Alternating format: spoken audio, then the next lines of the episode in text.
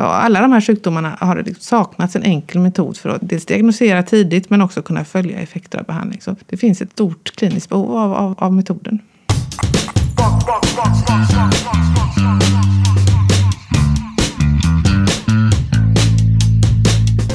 Hej och välkomna till Akademiliv, en podcast från Sahlgrenska akademin, Göteborgs universitet.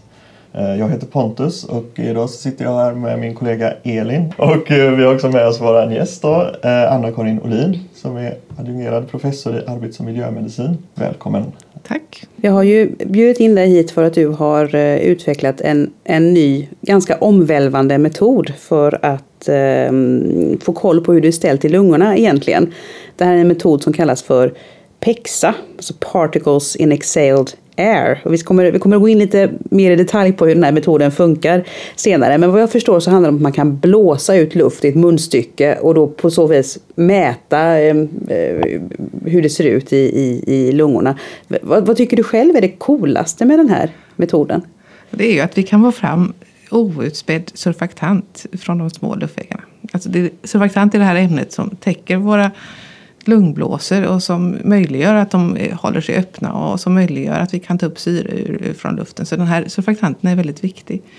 Och har varit väldigt svår att studera tidigare. tidigare. Man har fått göra så kallad bronchioalveolärt lavage, alltså spruta ner en vätska i lungorna och sen suga upp det igen. Nu kan vi samla surfaktant i utandningsluft som är helt outspädd. Att spruta ner en vätska i lungorna, det låter ju väldigt obehagligt tycker jag. Ja, det är ju det är ett en invasiv undersökning, ganska jobbig. Man får ligga på sjukhus och man får bli bedövad i halsen och det upplevs ganska jobbigt. Men den här Och dessutom skulle... blir ju då den här surfaktanten utspädd. Så vi, nu får vi outspädd surfaktant på små, små eh, filter eller små membran som vi sen kan analysera. Så den här metoden att, att blåsa ut luft i ett, i ett munstycke, det är egentligen eh, jämförbart med den här andra metoden som är betydligt mer invasiv. Ja, eh, på en del sätt är faktiskt vår metod bättre eftersom vi då får outspädd surfaktant. Det har man inte kunnat få fram tidigare. Det har man fått fram i djurförsök och, och så vidare. Men, men vi får ju inte med celler i våra, i våra prover. Så det är väl kanske den stora skillnaden. Vad är det som gör att, den här, att, att det finns ett behov av den här metoden? Ja, de små luftvägarna är väldigt viktiga här. Här startar en, ganska många sjukdomar, som är folksjukdomar som kronisk obstruktiv lungsjukdom som är väldigt vanligt och ökar i världen och är ett stort problem. Den sätts igång precis i den här delen av luftvägsträdet. Men också astma, speciellt svårare former av astma drabbar just den här delen av luftvägsträdet. Sen finns det en rad andra sjukdomar också som, som, som drabbar just den här delen av luftvägarna. Lungfibros, lungengagemang vid systemsjukdomar. Ja, alla de här sjukdomarna har det saknats en enkel metod för att ja, dels diagnosera tidigt men också kunna följa effekter av behandling. Så det finns ett stort kliniskt behov av, av, av, av metoden. Men det låter ju, ja, det låter ju som att det, det, var ett stort behov. Men hur kom du på den idén? Eller, vad, vad var... Ja, jag, jag arbetar ju på arbets och miljömedicin och vi håller på mycket med eh, Ja, mycket av mina, mina patienter har yrkesastma och vi har också patienter med lungfibros som har varit exponerade för olika ämnen. Och den här exponeringen drabbar of, också ofta just de små luftvägarna där partiklar och gaser och så deponeras.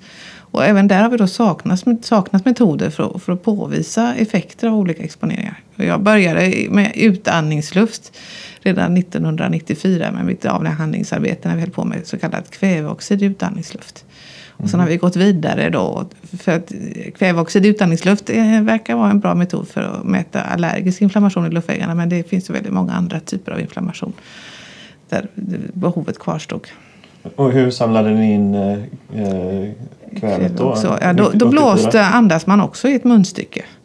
Eh, och vi byggde faktiskt ett eget instrument för att göra det själva först. Eh, som byggde på eh, att vi kunde analysera kväveoxid i utomhusluft. Eh, så, så det byggde vi om för att samla, samla eh, kväveoxid i utandningsluft. Då, ja.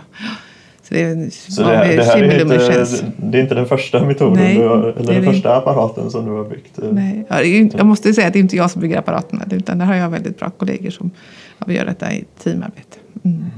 Men hur var det steget från det här eh, kväveoxiden i utandningsluften till PEXA? hur kom du på vi, den? kväveoxid är ju en gas men det finns också icke-flyktiga ämnen i utandningsluften. Så det börjar vi att titta på genom att samla in dem med så kallad utandningskondensat.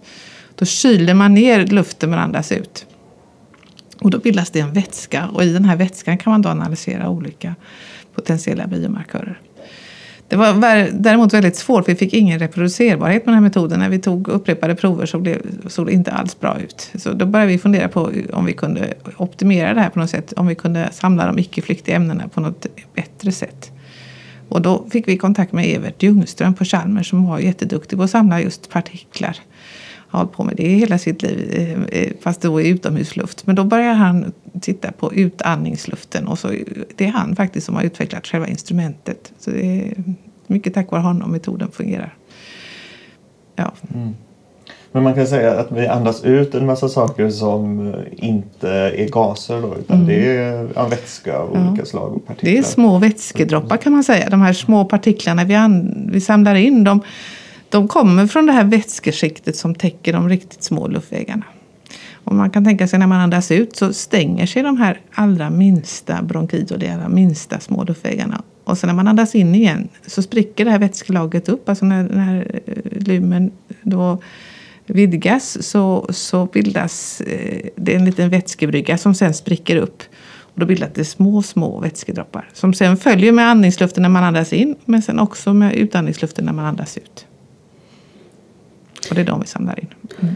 Mm. Den första prototypen vad jag förstod den, den stod i en flyttlåda. Ja, vi använder ju då, Evert använder ju då en så kallad impaktor. Det är en, en, en, en, ganska enkel metod för att samla partiklar i utomhusluft. Och den byggde han in i en flyttlåda för att vi skulle hålla utandningsluften tempererad till 36 grader och inte ändra partikelstorleken. Så det, den, vi hade den i en flyttlåda. Fick patienterna sticka in huvudet då? Nej, vi hade ett munstycke utanför så man andades liksom in i den här impaktorn i lådan. Mm. Mm. Mm. När förstod du att den här metoden um, har väldigt stora potential? Det var när vi gjorde de första proverna, kanske när vi fick svaret från de första proverna och såg att proverna innehöll så mycket fosfolipider. Vi hade inte riktigt vi hade tidigare tittat på massa antioxidanter i våra utandningsprover. När vi fick första provet som analyserades på Statens provningsanstalt i, i Borås så såg vi att det var jättemycket fosfolipider och framförallt så fanns det fosfatidylglycerol i provet som är en markör just för surfaktant. Som, ja, det är det enda stället i kroppen som eh, fosfatidylglycerol bildas så är det de här typ 2-cellerna i alveolerna. Då insåg vi att det här var ju jättespännande. Och det visste ni inte att de eh, skulle Nej. finnas där? Nej, vi hade, var... vi hade väl inte tänkt tillräckligt mycket innan. Det är ganska självklart egentligen att de skulle finnas där. Ja. Mm. Nu har ni bildat ett eh, företag som driver utvecklingen av det här eh, instrumentet. Mm. Ehm, och Pexa 2.0 är på gång. Ja, det är väldigt roligt. Det har eh, skett en, en, en, en väldigt stor utveckling av instrumentet sista året. Nu är det ett litet och enkelt och tyst instrument. Innan har vi haft ett instrument som var i stort som ett kylskåp ungefär. Men nu, nu är det mycket behändigare och mycket enklare att använda teknisk eh, utveckling brukar ju gå så från enorma maskiner så blir de mindre och mindre och plötsligt håller man dem i handen. Tror du att det här blir ett, ett eh, instrument så småningom som, som en läkare kan hålla i handen och låta en patient ja, blåsa i? En liten app till mobilen tycker jag är min framtida vision men det är en bit kvar dit. Mm. Mm. Ehm, hur ser den kliniska relevansen ut? Alltså hur, hur, vilka potential kan du som läkare se med det här instrumentet? Hur skulle man kunna använda det i vården? Eh, ja, det finns ju väldigt många olika användningsområden. Det är kanske är ett av problemen att eh, de små luftvägarna är involverade i så många sjukdomar så det är svårt att veta var man ska börja. Men, men vi, om man fokuserar på luftvägarna så, så är utvecklingen att vi vill ha eh, metoder för att försöka karaktärisera inflammationen i de små luftvägarna så bra som möjligt för att man ska få, få en så individualiserad behandling av patienterna som möjligt. Så det här med personalized medicine är, är, är fokus i, i, forskningen. Och här kan vi då med hjälp av vår metod se, karaktärisera inflammationen hos små luftvägarna, se hur den ser ut hos olika individer och på så sätt kanske eh, hjälpa oss att veta vilken behandling som passar till vilken patient. Och detsamma gäller naturligtvis kodpatienter som inte heller är en sjukdom utan där finns det massa olika undergrupper av sjukdomar där man, där man vill, vill veta vilken medicin passar till vilken patient. Så det är, liksom, det är både att det har ett bra eh, instrument som mäter mm. på ett snällt sätt mot patienten. Och sen kan det dessutom då säga ganska mycket om hur är den här patienten unik mm. och vad är det för just, just uh, den personen mm. har problem med. Då. Uh, kan man precis, säga så? precis. Ja. Och jag som jobbar på arbetsmiljömedicin är intresserad av att hitta bra metoder för tidig upptäckt av sjukdom innan, men innan, man blir, innan sjukdomen är irreversibel, innan man har fått långtgående skador. Så då är den ju också väldigt bra. Det är väldigt enkelt eh, att blåsa ett instrument istället för att behöva göra den här bronkialveolära lavaget för att upptäcka en sjukdom i tidigt stadie. Det går ju knappast. Just det. det här kan bli mer en rutinkontroll ja. Eh, än ett ingrepp. Då. Just. Hittills kan man ju säga så är det ju ett, ett forskningsinstrument framför allt. Vi har inte nått till, det har inte kommit in på kliniken ännu, dit är steget ganska så långt. Eh, var befinner ni er just nu? Jag hoppas att metoden kan spridas, så att fler, fler forskargrupper kommer kunna använda den och att upptäcka metodens potential i olika sjukdomar och i olika applikationer. Eh, vi har på arbetsmiljömedicin Dels så, vi har ett antal studier som pågår. Vi tittar naturligtvis på både astma och KOL. Eh, och vi tittar också på eh, lungfysiologi och försöker förstå mer om, om hur de här partiklarna bildas. Mm. Vad är det då ni mäter lite mer precis? Vad är det ni, vad är det ni får, får fram? De här partiklarna innehåller surfaktant eh, och det är ungefär 20 procent eh, proteiner och ungefär 80 procent lipider. Och proteinerna, där har vi satt upp, dels har vi gjort en proteinstudie för att se vad det finns för olika typer av proteiner och vi har identifierat, i den studien identifierar vi 134 proteiner eh, eh med masspektrometri. Sen har vi gått vidare och tittat på mera sådana här FI-body-baserade tekniker och då kan vi detektera upp till 500 proteiner i ett prov. Eh, den, metod, den protein vi har fokuserat på hittills är det vanligaste lungspecifika proteinet som heter surfaktantprotein A. Eh, som, där ungefär 4 procent av, alla proteinerna i våra prover är surfaktantprotein A. Och det har en väldigt viktig funktion för att hålla de här små luftvägarna öppna men också för att binda in det allt material vi andas in och sen som de, som det här proteinet sen då presenterar för immunförsvaret. Vi har visat precis att, att det här surfaktantprotein A är sänkt till, hos personer med, med, med ett KOL. Vi har också tittat på lungtransplanterare. Där har vi också sett att eh, A eh, är sänkt kanske tidigare än spirometri. Eh, alltså ett tidigt tecken på en avstötningsreaktion vid, vid KOL-hypotesen. Mm. Så, vad kommer först? Är det att ni eh, analyserar proverna och ser okej, okay, här hade vi alla de här ämnena vad kan de betyda? Mm. mm. Eller har ni en hypotes då om att ja, vi borde nog leta efter just det här proteinet för att det vet vi redan sedan innan finns en koppling? Mm. Så det har varit styrt ganska mycket av hur, vad vi har kunnat mäta.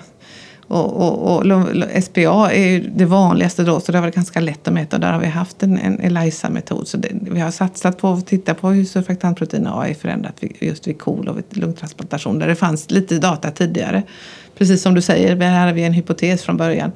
Där mm. så här bronkialveolärt lavage hade visat att surfaktantprotein A är påverkat både vid KOL och vid, vid eh, lung, kronisk reaktion vid lungtransplantation.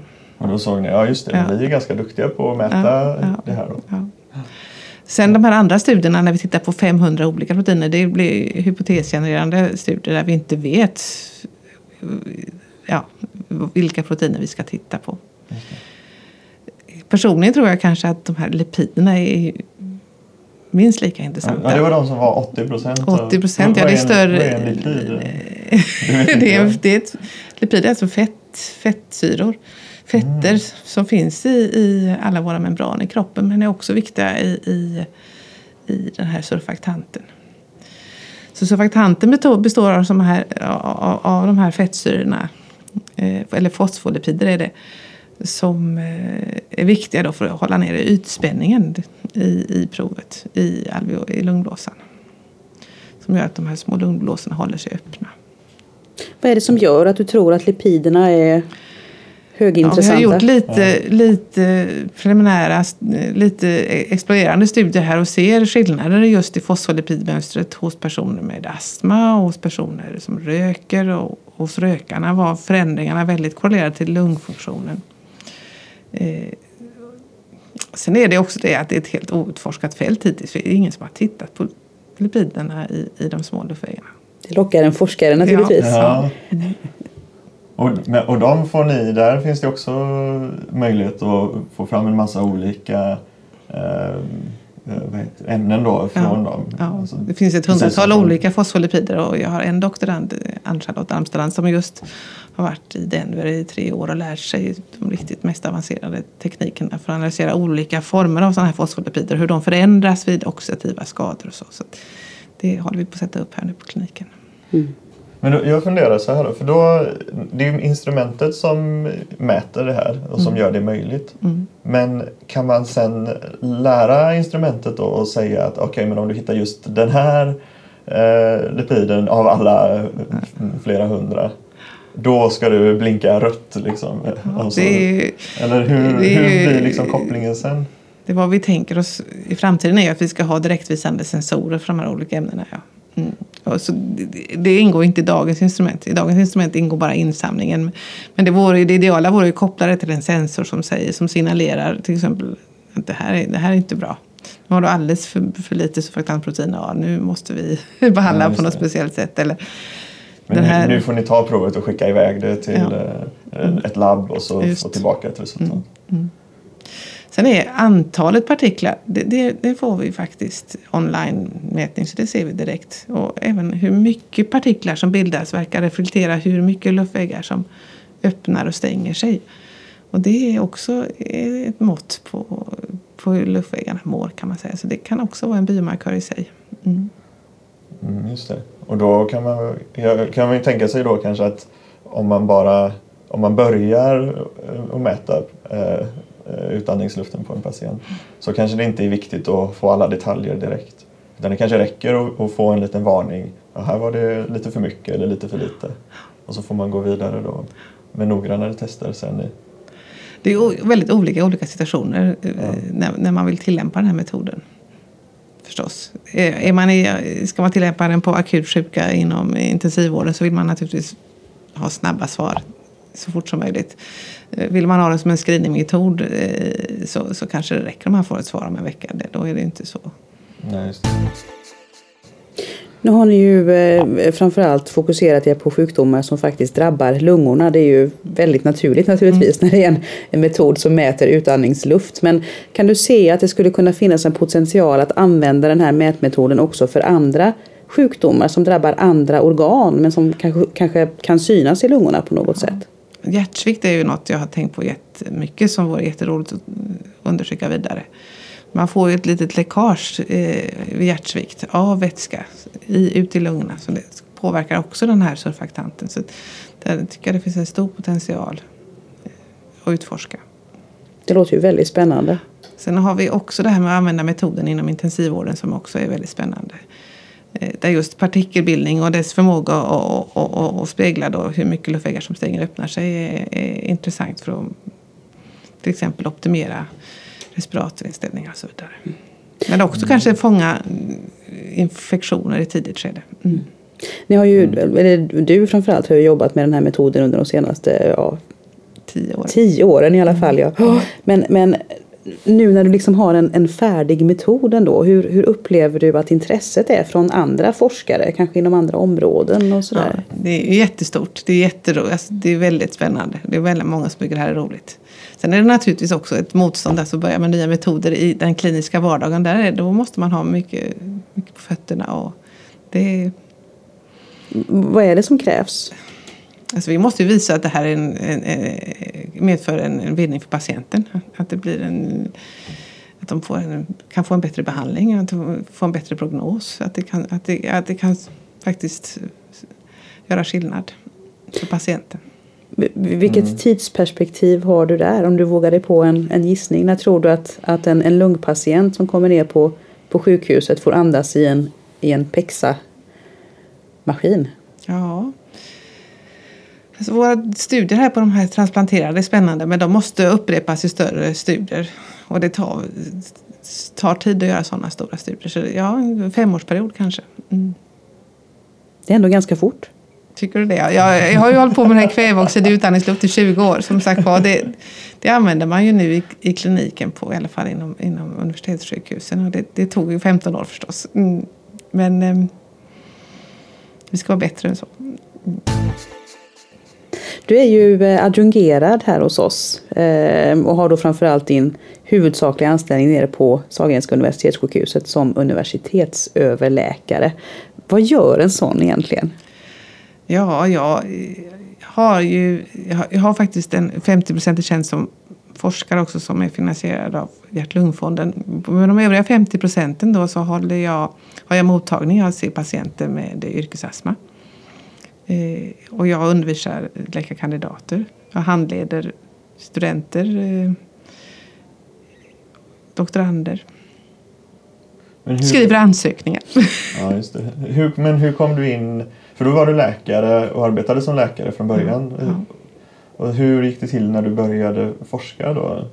Ehm, tog du kontakt med, med någon kollega på, på akademin? Eller? På Arbets och miljömedicin gör, bedrivs ganska mycket forskning så jag blev ganska tidigt eller nästan direkt involverad i ett forskningsprojekt där vi undersökte eh, personer som hade jobbat i pappersmassaindustrin och blivit utsatt för mycket ozon mm. och hade luftvägsbesvär. Så vi åkte runt och undersökte pappersbruksarbetare runt om i Sverige och då fick jag följa med och göra undersökningen som arbetskraft. Och sen, ja, det var väldigt roligt och väldigt stimulerande. Men redan där upptäckte jag ju då att vi hade dåliga metoder för att påvisa en påverkan på de små luftvägarna. Mm. Så det var där det började faktiskt. Och då, men, ja, precis, och då var du med som läkare fast jobbade ihop med forskare. Och sen Just. har du nu då blivit lite mer av forskare ja. själv ja. även om du fortfarande är läkare också. Ja. Det är väldigt roligt att ha den här kombinationen och faktiskt träffa patienter och uppleva, veta eh, vad är kliniskt viktiga frågeställningar. Det känns viktigt att ha kvar den kontakten. Det låter ju som mm. en förutsättning för att man ska komma på en sån här idé som, som PEXA Mm. Ja, förutsättning måste jag också säga har varit det fantastiska teamarbetet. Att vi har jobbat väldigt tvärprofessionellt här. Vi har kemister, vi har eh, fysiker, vi har eh, andningsfysiologer och så i, i min forskargrupp. Och det, det har varit en viktigt, mm. väldigt viktig faktor för att det har, vi har kommit så här långt.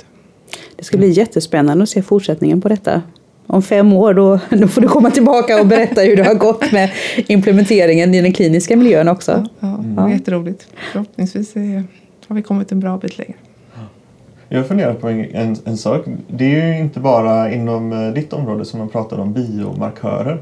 Det känns som att det är lite sån här modeord nu. Vi hade ju en, för eh, ett år sedan pratade vi med Henrik Zetterberg som Eh, forskar om Alzheimers och också försöker hitta då biomarkörer eh, för att upptäcka sjukdomar som har med hjärnan att göra. Alltså vad, vad är en biomarkör? Eller vad, eh, varför är det liksom någonting som, som man pratar om just nu? Det hänger ju ihop med det här att, att vår, vår medicinska behandling blir mer och mer kvalificerad. Vi försöker hitta eh, behandlingsmetoder för olika undergrupper av sjukdomar där, där till exempel då luftvägsinflammationer ser olika ut. Det är inte säkert Ja, för att, det är ju för att man ska få ett förbättrat behandlingsresultat. Och det, det gäller ju inte bara luftvägssjukdomar, det gäller som sagt var Alzheimer också. Man vill hitta markörer för tidig sjukdom. Men man vill också hitta biomarkörer så att man kan förstå hur man ska eh, optimera behandlingen och kanske följa behandlingsresultat. Det är väl också ett sätt mm. rent grundforskningsmässigt att kunna se vilka processer som kan tänkas pågå och sådär. Ja, det, då, det, då pratar man mer om, om, om så kallade så här mekanistiska pathways. Eh, så då, då, handlar det mer om att förstå de här processerna. Och, och, och, gör man det, då är det lättare att hitta en biomarkör som är involverad i just de här processerna. Det, det är en stor fördel.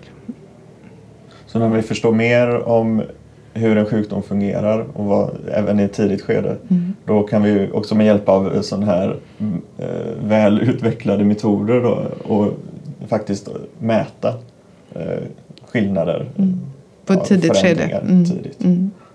Men det, är ganska mycket, det känns som att det är ganska mycket en labb... Eh, en, jag vet inte vad man kallar det då, men alltså att, Baserat på att vi har väldigt avancerade kemiska analysmetoder, i mitt fall i alla fall, så att vi kan ja. liksom förstå de här processerna. Och identifiera de här markörerna. Mm. Just det. Jag tänker det är lite som att vi kartlagt eh, eh, det här mänskliga genomet också. Att man kan liksom göra det på en ganska bred skala. Att hitta många ämnen och sen liksom välja ut eh, Just. hitta Mm. Ja, den markören då som, Mm. som betyder någonting speciellt. Mm. Man pratar om breathomics. Vad är det vi har i våra utandning? Och det är den, den- liksom den stora markören för vad som finns i utandningsluft. Och alla, alla biomarkörer man kan tänka sig i utandningsluft. Det är liksom ett, ett sånt här omicsfält. Mm. Man har alltså ett, ett eh, sa- samlingsnamn för vår andedräkt. Mm, mm, mm. Precis. Anna-Karin Norlin, tack så hemskt mycket för att du kom. Tack, det var jättetrevligt att vara här.